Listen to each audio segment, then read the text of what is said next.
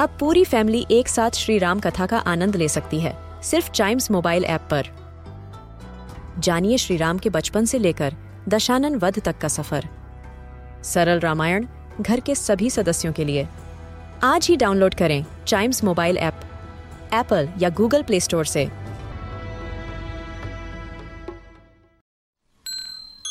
This is Chimes Radio, original podcast. We Indians love to celebrate our rich culture with pomp and show. In this podcast, we talk about the major Indian festivals, their significance, and ways to celebrate them.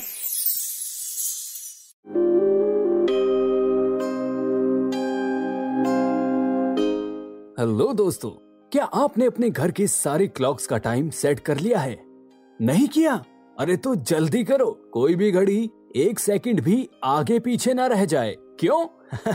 अरे तभी तो आप thirty first दिसंबर को सारी दुनिया के साथ मिलकर न्यू ईयर सेलिब्रेशंस का मज़ा ले पाएँगे। जी हाँ न्यू ईयर। तो आइए Indian festivals at a class के इस एपिसोड में ग्लोबल फेस्टिवल न्यू ईयर के बारे में जानते हैं। न्यू ईयर को हम दुनिया भर में थर्टी फ़र्स्ट दिसंबर को सेलिब्रेट करते हैं। लेकिन सबसे पहला सवाल ये आता है कि थर्टी फ़र्स्ट दिसंबर को ही क्यों? मतलब न्यू ईयर का जश्न किसी और दिन क्यों नहीं मनाया जाता? तो दोस्तों, इसके लिए हमें थोड़ा सा टाइम ट्रेवल करना पड़ेगा। तो ये बात कुछ चार हज़ार साल पहले की है। वेस्टर्न सिविलाइजेशन में बेबीलॉन्स नए साल का जश्न मनाया करते थे। लेकिन उस वक्त न्यू ईयर मार्च के महीने में सेलिब्रेट किया जाता था, जिसका सेलिब्रेशन चाँद को देखकर शुरू होता था। और ये जश्न पूर्णिमा की रात तक लगभग 11 दिनों तक चलता रहता था। लेकिन फिर ये मार्च से दिसंबर में शिफ्ट कैसे हो गया? इसके लिए वक्त में थोड़ा सा आगे आ जाते हैं और ज़्यादा नहीं, यही कोई 45 बीसी के आसपास। तो जी, उस वक्त रोमन एम्पायर का बोलबाला था और रोमन एम्पायर के एक जनरल हुआ करते थे, जूलियस सीजर। उन्होंने कुछ ग्रीक मैथमेटिशियंस और एस्ट्रोनॉमर के साथ मिलकर नया कैलेंडर बनाया। जिसे जूलियन कैलेंडर के नाम से जाना गया। जूलियन कैलेंडर में पहला महीना जनवरी को रखा गया, और ये तो आप जानते ही हैं कि रोमन एम्पायर इतिहास का one of the biggest empire रहा है। तो जूलियस सीजर के द्वारा बनाए गए कैलेंडर को दुनिया भर में एक्सेप्ट किया गया। तो जैसे मैंने आपको बताया कि जूलियन कैलेंडर में जनवरी फ़र्स्ट मंथ है तो उसके बाद से फ़र्स्ट ऑफ़ जैन को न्यू ईयर सेलिब्रेट किया जाने लगा। दोस्तों, ऐसे तो न्यू ईयर का सेलिब्रेशन क्रिसमस से ही कंटिन्यू रहता है। बाजारों में रौनक होती है और ग्राहकों के लिए स्पेशल सेल डिस्काउंट दिए जाते हैं, ताकि वो अपने चाहने वालों को न्यू ईयर का गिफ्ट दे सकें और ज़्यादा से ज़्यादा शॉपिंग भी करें। इसके साथ ही स्कूल और ऑफ़िस की छुट्टी रहती है, ताकि परिवार एक साथ मिलजुल कर न्यू ईयर सेलिब्रेट कर सके। न्यू ईयर को सेलिब्रेट करने के लिए थर्टी फ़र्स्ट दिसंबर की रात को कई शहरों में कल्चरल प्रोग्राम भी होते हैं और कार्निवल्स भी लगाए जाते हैं, जहाँ पर मशहूर आर्टिस्ट आकर परफॉर्म करते हैं और उनकी म्यूज़िक की ताल पर तक धिना धिन धिन। सब लोग डांस करते हैं और रात के 12 बजे तक पार्टी करते हैं और जैसे ही थर्टी फ़र्स्ट दिसंबर की रात को 12 बजते हैं और कैलेंडर में डेट चेंज होती है तो सब एक साथ एक दूसरे को हैप्पी न्यू ईयर बोलकर नया साल आने की बधाई देते हैं। न्यू ईयर आने की खुशी सबसे अलग होती है। हमें नेचुरली एक नई एनर्जी और ताजगी का एहसास होता है। ऐसा लगता है कि मानो इस साल के साथ हमारी ज़िंदगी भी पूरी तरह से बदल जाने वाली है। लोग फ़र्स्ट जैन को एंजॉय करते हैं, एक दूसरे से मिलने जाते हैं पिकनिक करते हैं और कुछ लोग तो मूवी देखना पसंद करते हैं।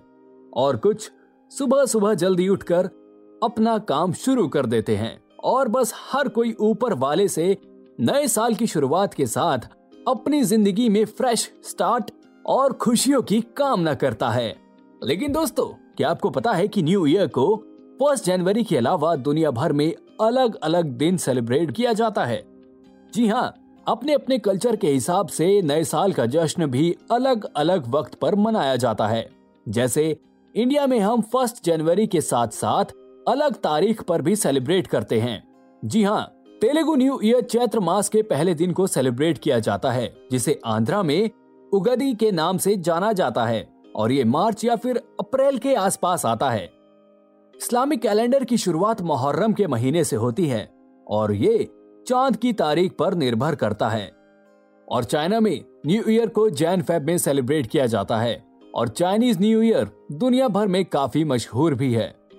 दोस्तों, नए साल की खुशी को दुनिया भर में मनाने के भी अलग अलग तरीके हैं और हर कोई अपनी परंपरा के हिसाब से इसे अपने तरीके से सेलिब्रेट करता है। जैसे इटली में लोग न्यू ईयर की रात को अपने घर से पुराना फर्नीचर बाहर निकाल फेंकते हैं ताकि उसके साथ लास्ट ईयर का बैड लक निकल जाए। जापान में लोग 31 दिसंबर को रात के 12 बजते ही न्यू ईयर आने की खुशी में ज़ोर ज़ोर से ठहाके लगाना शुरू कर देते हैं। और ऐसा करने का मकसद सिर्फ़ ये है कि नए साल की शुरुआत खुशियों से की जा सके। वैसे, ये आप अपने परिवार और दोस्तों के साथ ट्राई कर सकते हैं। बड़ा मज़ा आएगा। और फ्रांस में न्यू ईयर की रात पर ज़्यादा से ज़्यादा पटाखे फोड़े जाते हैं, क्योंकि फ्रेंच लोगों का ऐसा मानना है कि ज़्यादा से ज़्यादा शोर बुरी बलाओं को उनसे दूर भगा देता है।